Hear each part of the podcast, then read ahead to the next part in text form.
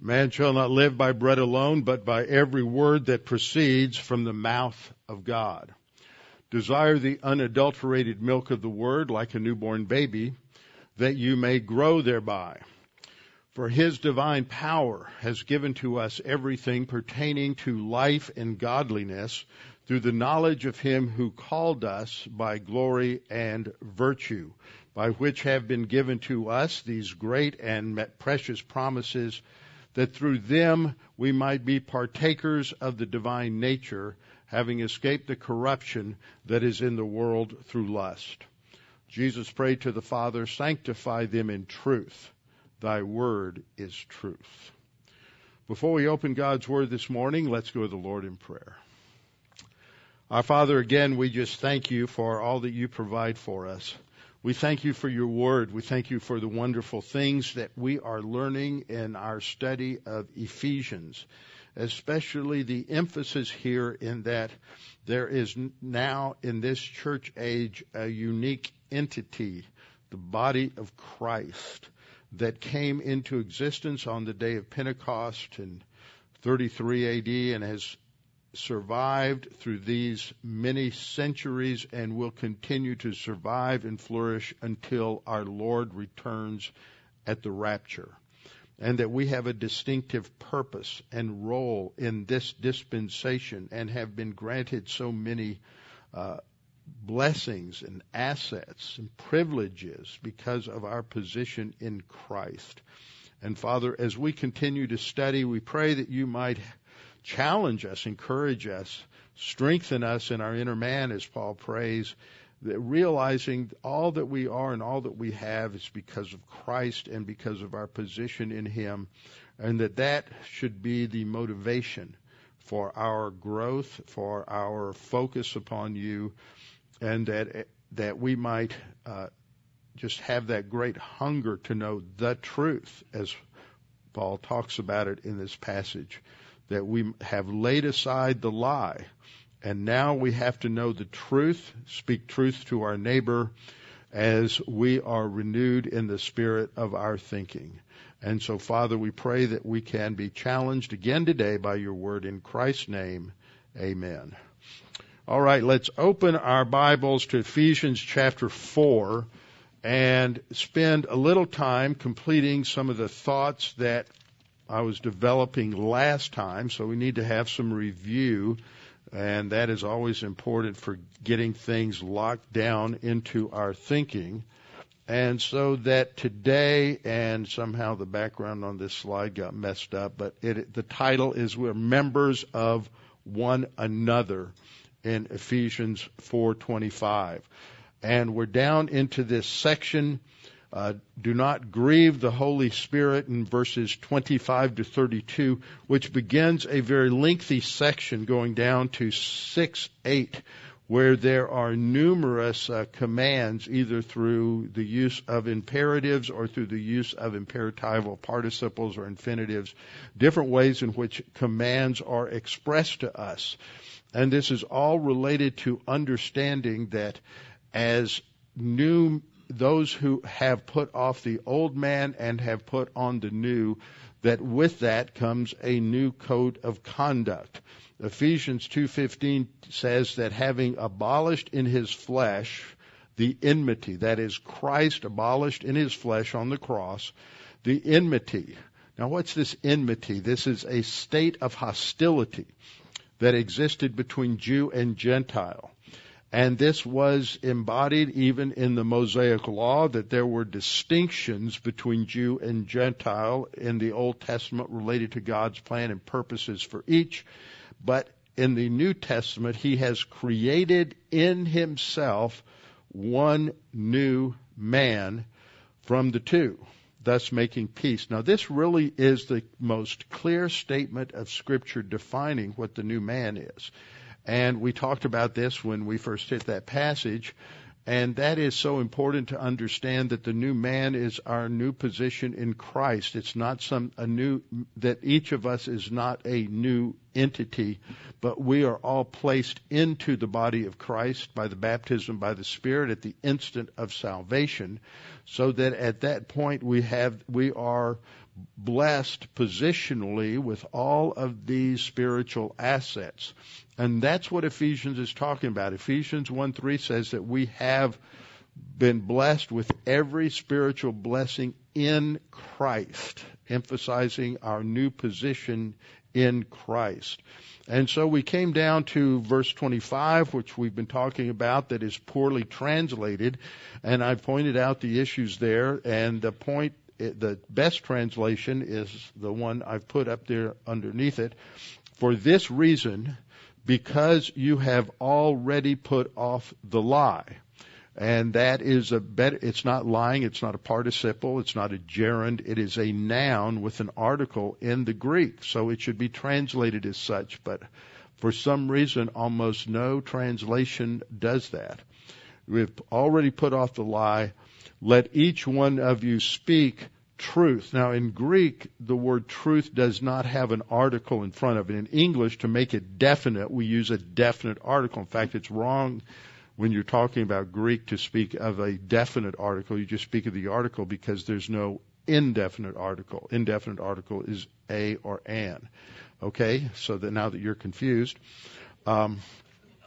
So in Greek, there's a number of different nuances to having the article or not having the article. And so when a noun does not have the article, doesn't mean it's not definite. That one of the other reasons for doing that is to emphasize its quality. But in English, we would bring that out more by using the article. That's why I put it in brackets. We're to speak the truth. We're to speak about the truth of God, that which he has revealed to us. So we have put off the lie. That happened positionally when we were born from above and were baptized by the Spirit. Our position is no longer in Adam, but is in Christ. And so we put off the old man. Now, one of the ways in which we are to distinguish our behavior is that we are to speak the truth with our neighbor. So that is the focal point of this quote. And this is an important quote. It comes from Zechariah 8:16. Now, the focal point here is let each one of you speak the truth with his neighbor. So who's the neighbor here? That language actually comes out of Leviticus 19:18, which is also reiterated several times in the New Testament. 9 different times it's quoted, to love your neighbor as yourself. Now, in the original context, it's easy to think of neighbor as anyone who lives in your proximity. And that's how it's used when Jesus is explaining this to the lawyer about the question about who is a neighbor, and he uses the parable of the Good Samaritan. And so here you have a Jew that is going to be mugged on the way to Jericho and beaten up, and the priest goes by, the Levite goes by, but they don't do anything. They ignore him. But this Samaritan, who is the object of hatred by any Jew, they despise the Samaritans. The prejudice against the Samaritans was as extreme as any racial prejudice we might have in our culture. And yet the Samaritan stops and takes care of this Jew who has been badly beaten up and injured, takes him to an inn, sees to his needs, pays the bill, gets him fresh clothes. And this is the picture of love that we have in the Scripture, is that being engaged in doing what is best and what is right according to God's standard. And so that defines neighbor, but this is different in this particular context, and that is because it is modified by a causal phrase at the end, a causal clause rather, because we are members of one another. So the we and the members of one another tell us that this is talking about the neighbor in a more restricted sense of those who are in the body of Christ. It takes us back to John 13:34 and 35 when Jesus gave a mission statement to the church, and he said that we are to love one another even as he loved us. We are to love one another, and by this all will know that you are my disciples. We are loving one another. That one another there is like we have here, and it refers to others in the body of Christ. That is not to say that we don't love those outside the body of Christ, but the point here is that because of the topic was set back in the beginning of Ephesians 4, where it emphasizes in verse 3 that we are to be rigorous in maintaining the unity. So one of the things that breaks the unity is bitterness and anger and clamor. And see, that's what comes up when you get down to verse 31. Let all bitterness, wrath, anger, clamor, and evil speaking be put away from you. Why? Because that breaks up the unity. And so we have to always contextualize passages to make sure we interpret them correctly. So this quotation comes out of Zechariah 8:16, and Zechariah 8:16 as a whole is given to Israel. This quotation is an exact reflection of what's in the Greek translation in the Septuagint, and God is speaking to the remnant of Israel in this context.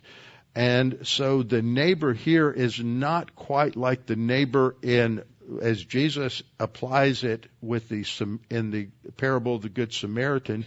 Here the neighbor is restricted to Israel, those who are also in that covenant community under the Abrahamic covenant.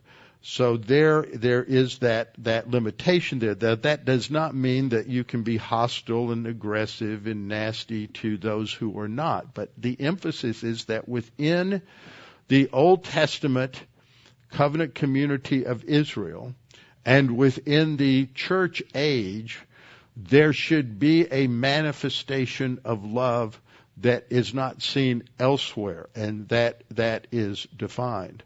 But here, the focus is on speaking truth with his neighbor, which we have talked about, and that the context here, that truth is in Jesus, which is stated in just a few verses earlier in verse 21, that truth relates to the teaching of Scripture, that which is contained in the 66 books of the Bible, and it is in contrast to the lie, which we've studied the last couple of weeks, which is the devil's worldview, and is ultimately grounded in a denial of the creator-creature distinction.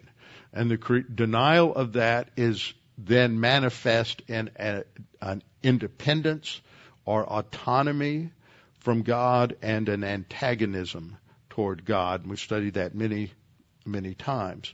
So the origin of truth is with God. Psalm 86:15, 89:14, and Psalm 105 all emphasize that God is characterized by truth. And therefore, because God is eternal and never changing, immutable, that truth is eternal and never changing and is immutable. Now that just runs flat in the face of the finite human understanding of truth. And in every generation, every decade, and there are various challenges to truth by human viewpoint. It all began in eternity past with Satan's rebellion against God. And the way we normally see this manifest, even among lots of Christians, they think this way. It still comes into their culture, their post-salvation thinking, because that's the way they thought as an unbeliever. When we make statements, and I've heard this many times, well, God is fair, God is loving, God is righteous. These statements, the average person has his own opinion of the definition of those terms. That for him, love means certain things. Just talk to any unbeliever or a lot of Christians who are confused on what love is, and you're going to come up with some really bizarre observations. In the last several months, ever since I fell and injured my hand, I've been having to go through physical therapy. I've got an interesting physical therapist. Maybe one day I'll invite him here, but he grew up in a very legalistic Lutheran background, and he has some strange ideas. And we'll engage in all kinds of conversations while he's doing different things to my hands, and I'm having to do different exercises. And I bet you we have gotten off onto this topic several times. So you never know what kind of situation God's going to put you in, because he'll make some statement. Well, don't you think that God is fair and he'll do this, Y, Z? I say, well, wait a minute. What's your definition of fairness?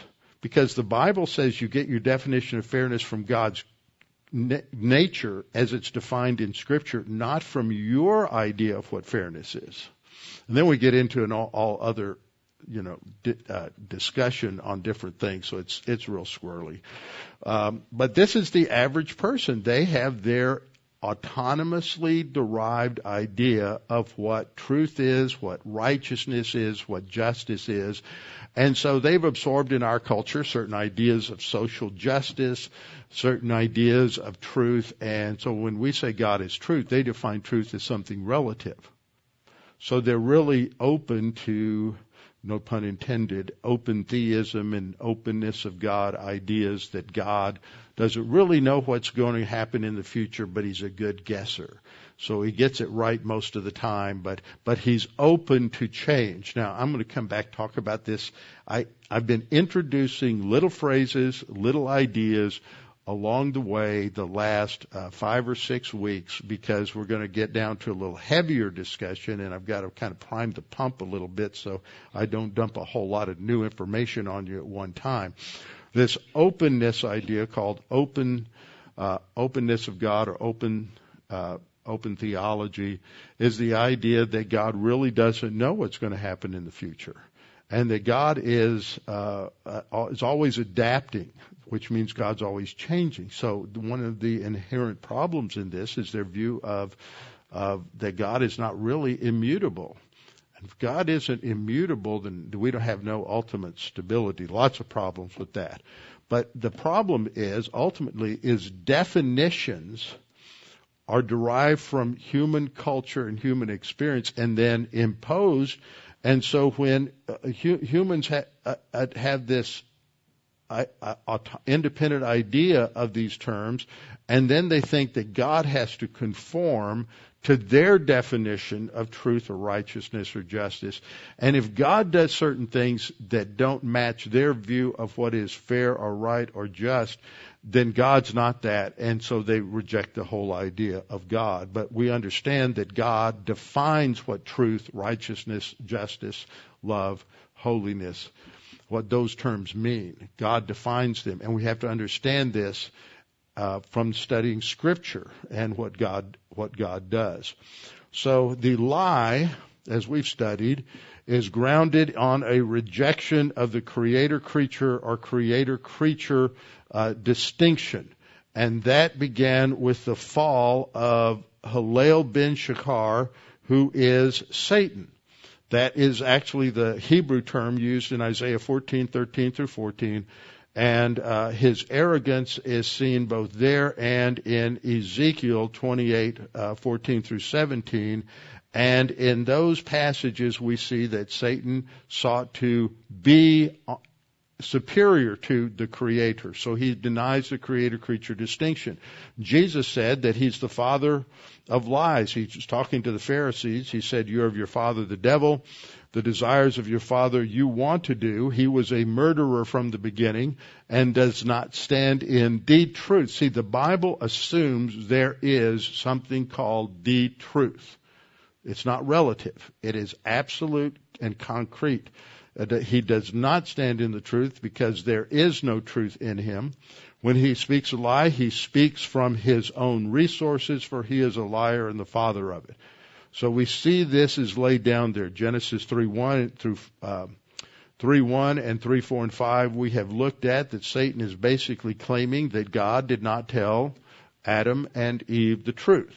He's insinuating that God is really a liar, and he's really self-absorbed because he doesn't want you to be like him.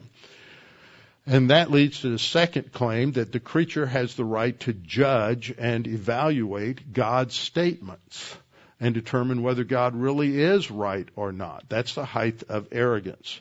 Third, we saw that the creature has the knowledge to be able to evaluate God's claims. And fourth, that the creature must be as intelligent and powerful as God and be able to determine his own reality. And unfortunately, we see this manifest so much today in people's lives. People are just creating their own sense of right and wrong. All of this was summarized in this cover from Moody Monthly 3 decades ago. It's when it was talking about the New Age. It's a New Age old lie. Well, it's always the old lie, just packaged differently. Romans 1:25 identifies this as those who exchange the truth of God for the lie and worshiped and served the creature rather than the Creator. So the lie is grounded on a rejection of the creator-creature and creator-creature distinction. It rejects divine authority in place of creaturely authority. That means our thinking has to remain independent from God. We dare not submit to his authority.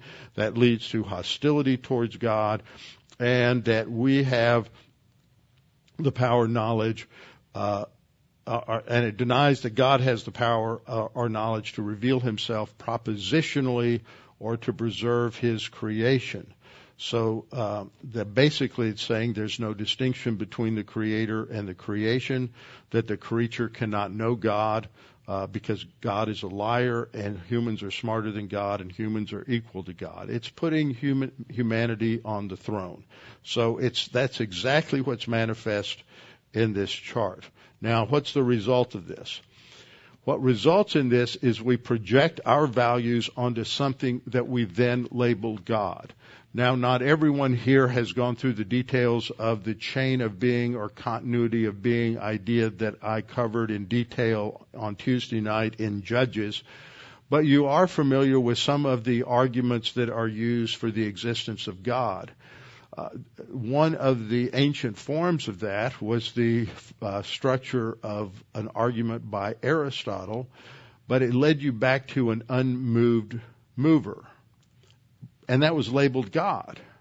And so for centuries, people have bought into these arguments for the existence of God when the reality is they got to something that was there, but they didn't know what that something is. Because to know that something is God, you have to know the attributes of God, and they can only get that from divine revelation.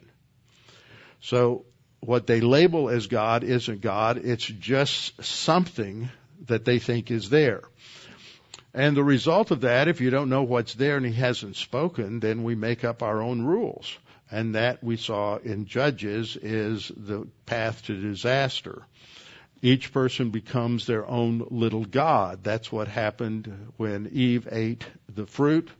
She becomes her own little God. That's what Satan enticed her with. You can become like God. And so everybody becomes their own little God, and the result is chaos. And life, liberty, stability, and prosperity all go away. You have to have order to have a meaningful life, to have stability, to have liberty. All of that is grounded on having order. And when you don't have when the vast number of people in a culture don't have order in their souls, and their souls are filled with chaos, then the culture is going to be filled with chaos. And the world becomes filled with chaos. And that's exactly what we've been seeing.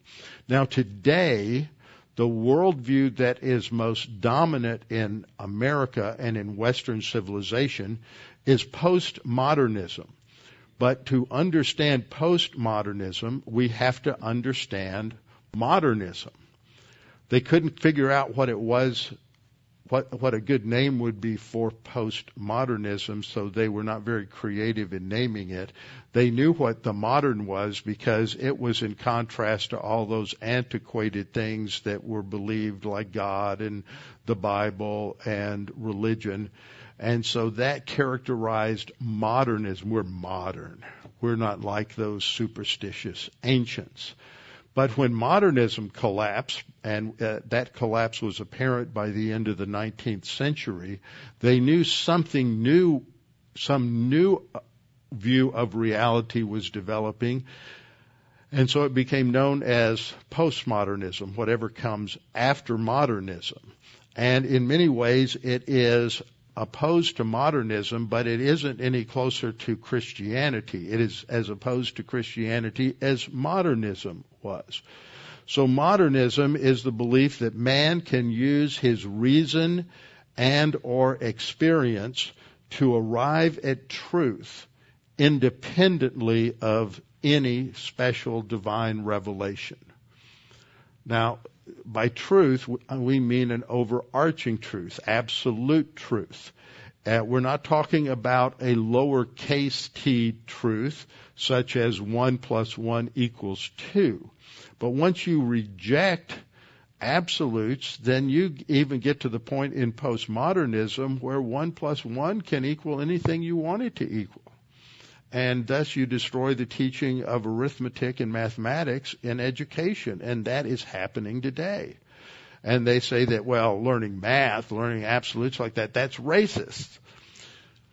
But everything is racist according to their view. So anyway, the idea in modernism is that everything, including humans, derived from a physical material universe. When no matter when you push it back, what was before that, what was before that, what was before that, and the prominent theory, although now there's evidence against it, and so everybody's wobbly, is the Big Bang. And what you had, if you go back far enough, is all matter and energy is just in one extremely dense blob that's then explodes.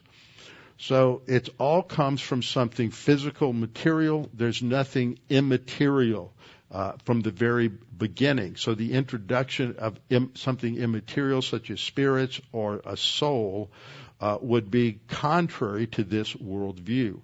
So according to this, nothing exists beyond that which can be perceived by our senses or can be deduced by reason.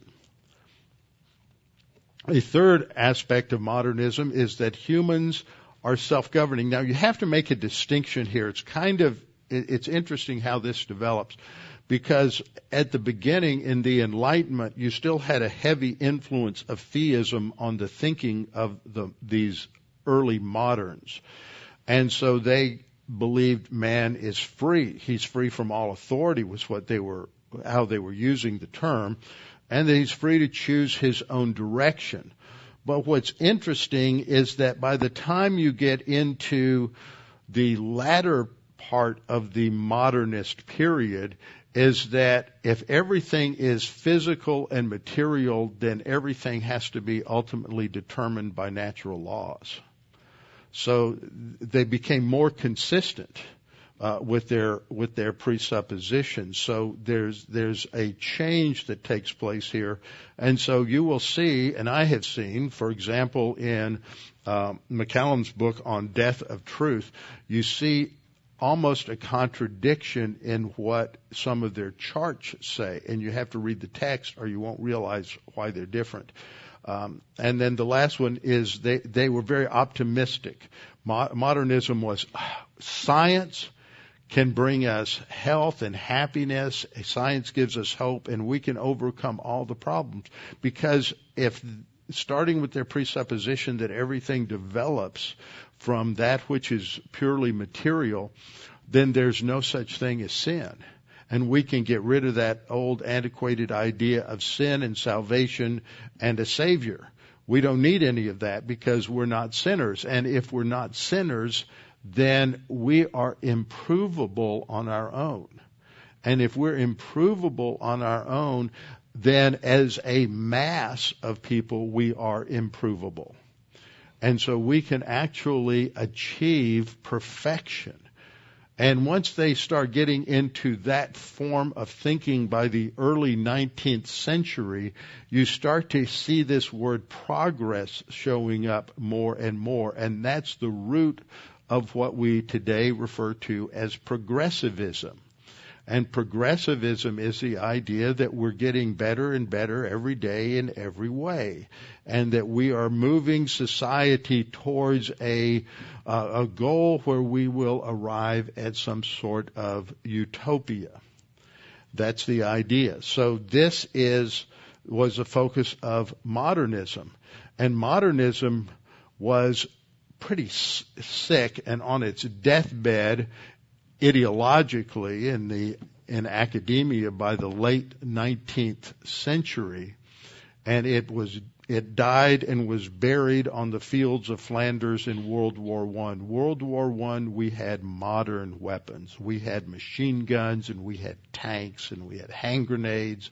They weren't like they are today, but that was the first time that there was really modern warfare. And it was so devastating, and the death rate was so high that it killed optimism and hope, because everything that science brought that was good, it also brought a lot of evil, the technology of war, and so that killed optimism.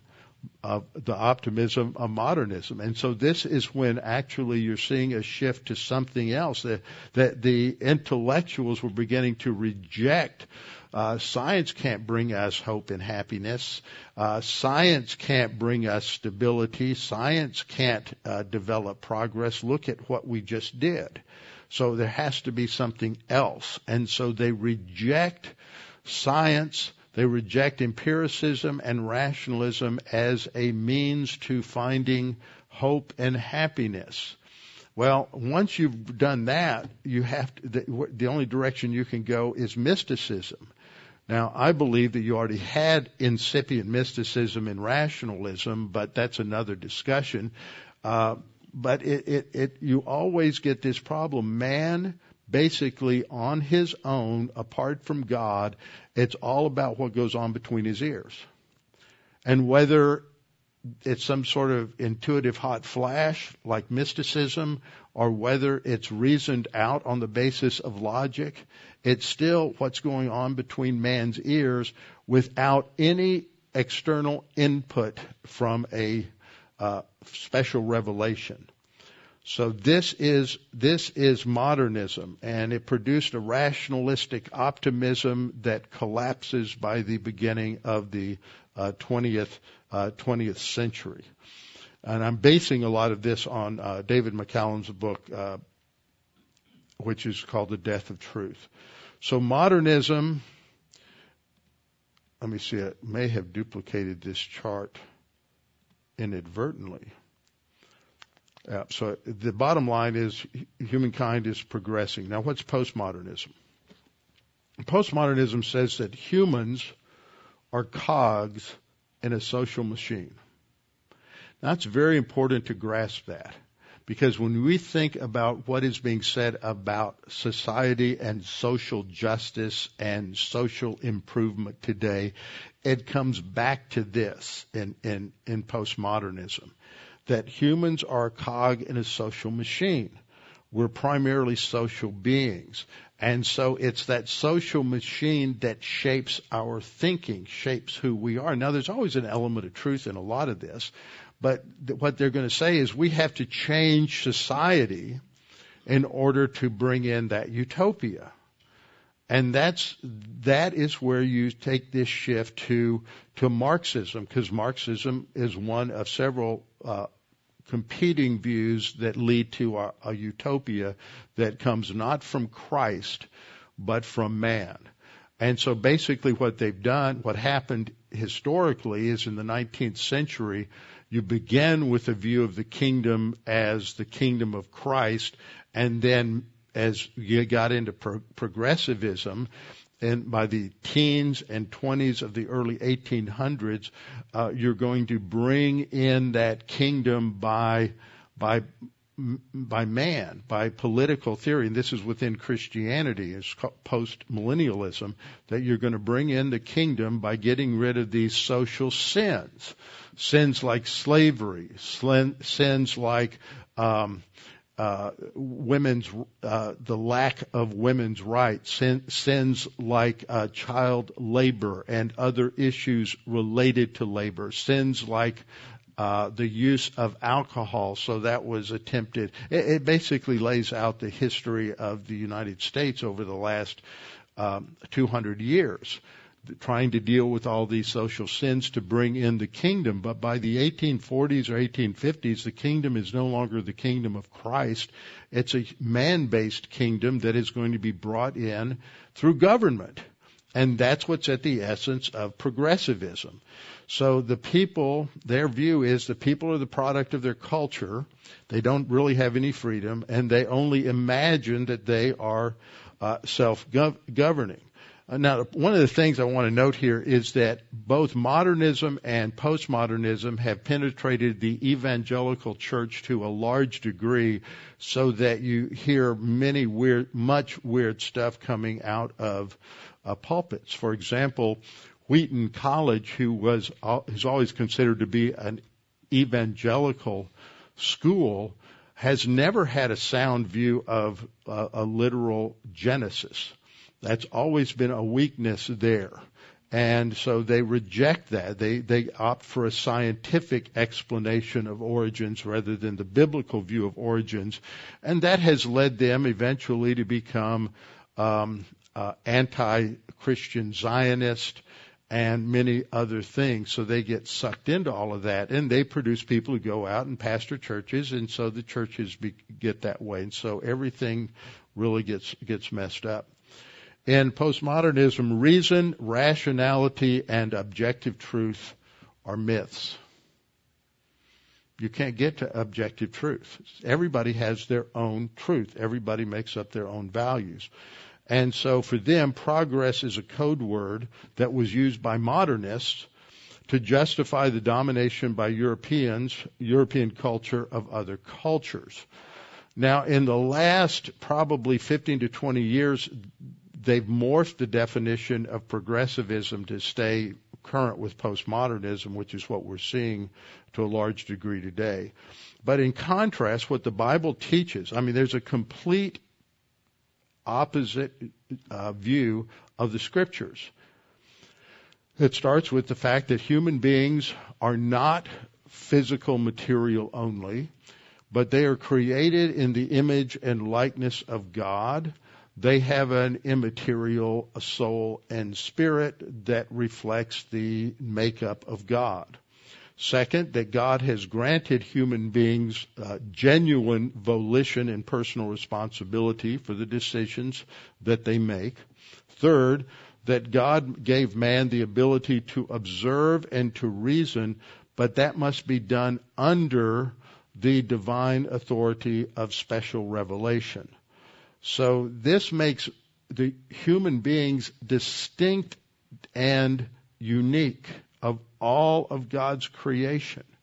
And so every human being should be treated in this sort of unique and special way, no matter what has happened to them, whatever birth defects there may be, whatever physical or mental challenges they might face.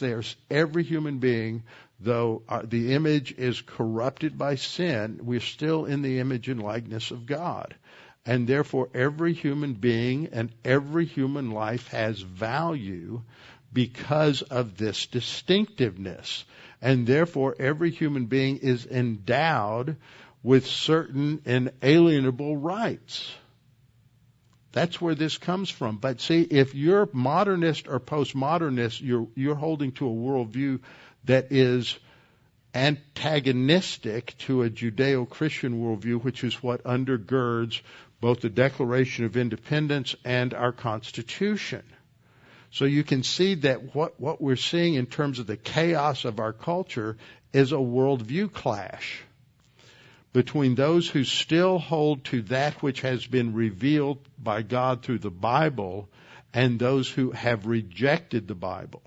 And if they're consistent with their rejection of the Bible, then they cannot logically affirm the uniqueness and distinctiveness of the human race, although lots of them do. They try to walk with their feet in both camps. And in a way in which we can take advantage of that when we're talking to people is to ask questions that force them to recognize this inconsistency in their belief system. Because they want love. And that's a high value for them. But who cares if everybody's just a cog in a machine and everybody's just the product of billions of years of physical evolution? Nothing special about them at all. They're just the latest manifestation of the accident that occurred when some gooey swamp got hit with lightning. So that's the difference. And they'd have no way to explain why we have problems. Because the last part is that in Christianity, the fundamental problems of humans since Adam is spiritual death, sin, and depravity. Thus, humans are not progressing on their own towards a glorious utopic future. In fact, only Christ's death and trust in him for personal redemption provides any hope. That's the alternative, one or the other. And so we live in this world where there are these conflicts are manifested. The Bible clearly teaches there is an absolute truth. Jesus said in John 8:32, a statement that is grossly misapplied by many universities. He said, "You shall know the truth," and by the truth he meant the Word of God, the special revelation of Scripture. He did not mean philosophy. He did not mean geology and biology and zoology. He did not mean any of the philosophical systems that are taught in liberal arts departments. He meant the Word of God. You shall know the truth, and the truth shall set you free. And in the famous confrontation or the famous interrogation by Pilate of Jesus brought this out. Pilate therefore said to him, "Are you a king then?" Jesus answered, "You say rightly that I am a king. For this cause I was born, and for this cause I have come into the world, that I should bear witness to the truth. Everyone who is of the truth hears my voice." And so Pilate scoffs. He says, "What is truth?" And it's interesting, when Jesus says truth, he uses the article, making it definite, specific. When Pilate responds, he drops the article, which means he's talking about the universal principle, and he is scoffing at the idea of qualitative universal truth. What is truth? In John 14:6, Jesus identified himself with truth. He said, "I am the way, the truth, and the life." Those are three objects to that verb. So he is saying, "I am the way. I am the truth. I am the life." He is making authoritative statements that he embodies truth, absolute, eternal, never-changing truth. And he defines that further in his high priestly prayer in John 17 and 19. "Sanctify them by your truth. Your word is truth." It is God's word, God's special revelation to man that is the truth. It's immutable. It's eternal. It's true in every century. It's true in every culture. It's true no matter what the circumstances are or how much you wish it weren't. It is absolute. And Jesus then goes on to say, for their sakes I sanctify myself, that they also may be sanctified by the truth. The only way that there is any hope, the only way there is salvation, the only way there is spiritual growth and happiness and meaning and value in life is if it is based on the everlasting, immutable truth of the Word of God. Now, in the last clause that we have in verse 25 is one that is also pregnant with meaning. In this last phrase we read, and I have translated it, because we are members of one another. Many translations will translate that with a for, F-O-R. But the Greek word that is used there is the word hadi, which means because. And it is a causal statement that we are to speak the truth with our neighbor because of something, because we are members of one another. So this narrows the meaning of neighbor. And we think of neighbor as a person who lives next door, the person who lives down the street. But the idea of the root meaning of this word is the idea of someone who is close in some way, close in proximity.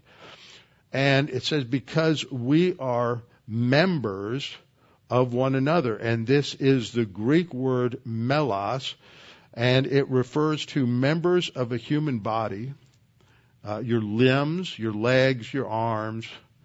It's never used of animal limbs, never used of animal legs, never used in relation to animals in that way. It is distinctive in the way it is used, even in secular Greek. It is for humans, not for animals.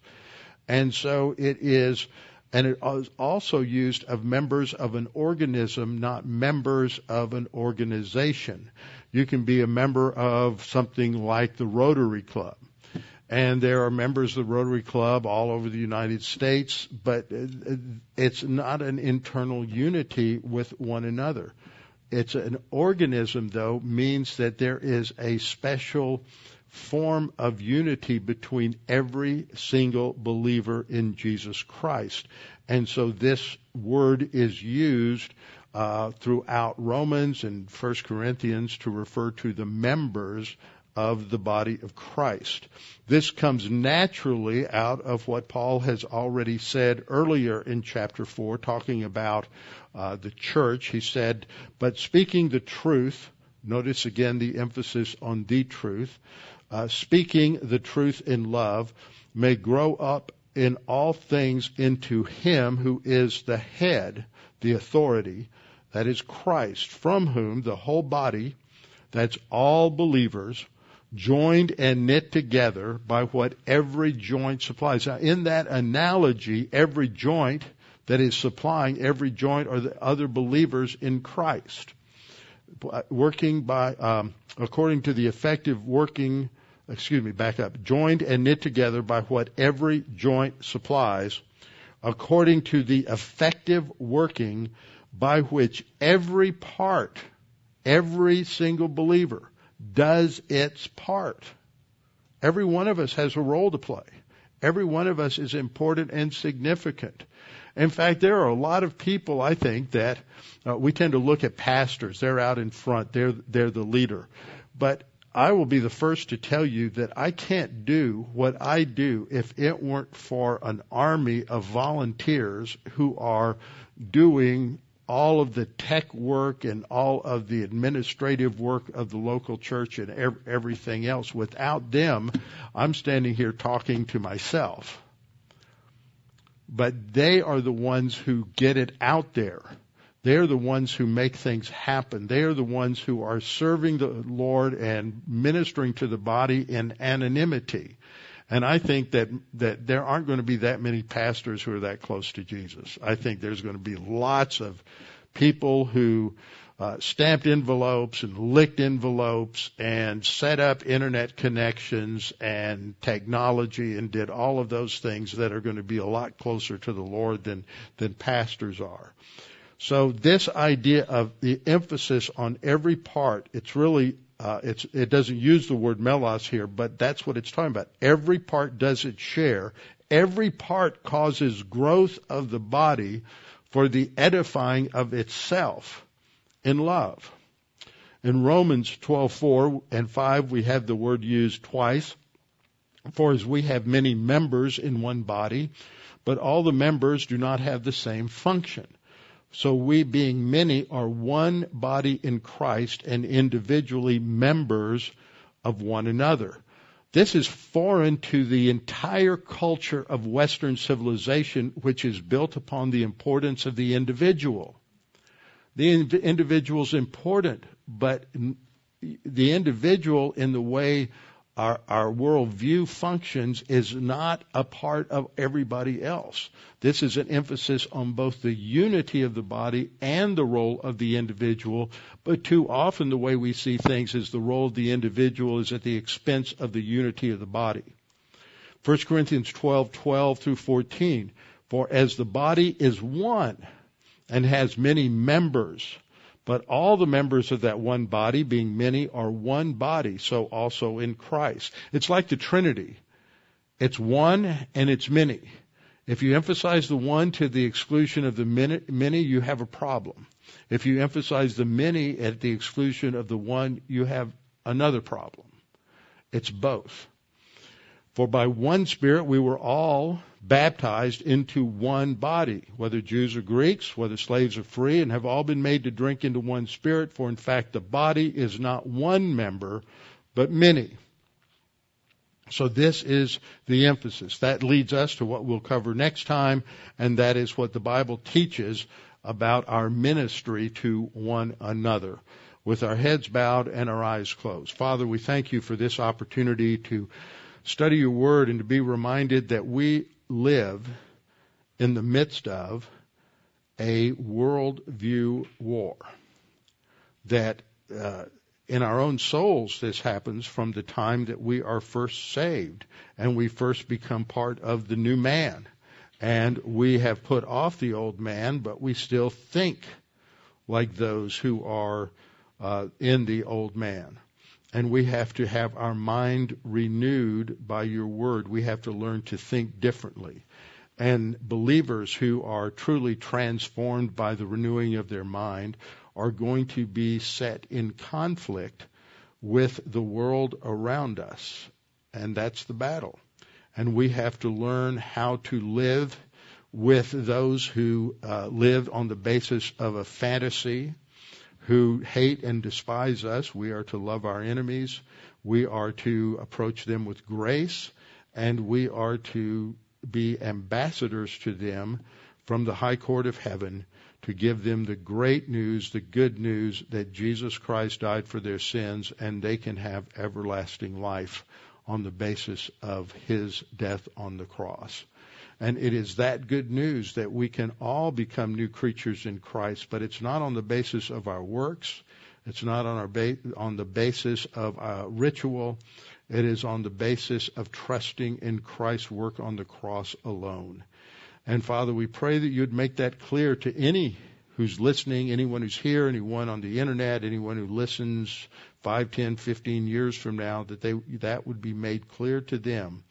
That it is through your grace, your kindness, that it is by grace through faith that we have this salvation, and not of works, lest any man should boast. So, Father, we thank you that we have this word that transforms us, and we pray that others will be transformed by starting at the cross, trusting in Christ, and moving then towards spiritual maturity. And you ask that we all evaluate, where are we? Are we really willing to move towards spiritual maturity, or do we just want to be comfortable? That's the issue for believers. But for the unbeliever, the issue is the cross. Trust in Jesus Christ, believe in him, and you will have everlasting life, the scripture says. And we pray this in his name. Amen.